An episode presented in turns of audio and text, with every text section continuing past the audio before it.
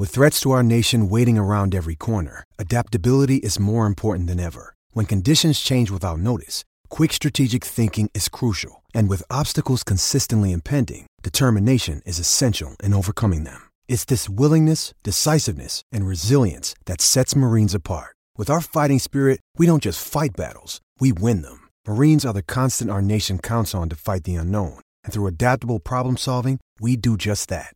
Learn more at marines.com. SEN Sport Update.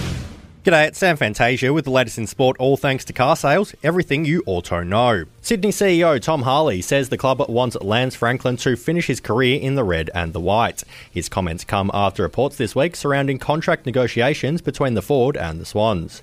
The AFL has ended its compulsory COVID 19 vaccine mandate, but will continue to strongly encourage players to receive the jab. The lifting of the vaccine requirement takes effect immediately, meaning the likes of former Carlton defender Liam Jones are eligible to play again. Jones opted to retire rather than move to the Blues inactive list following the decision to mandate vaccination last October. And former St Kilda skipper Jarryn Geary has retired effective immediately.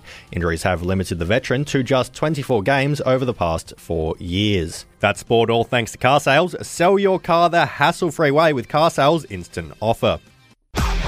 SEN Sport Update.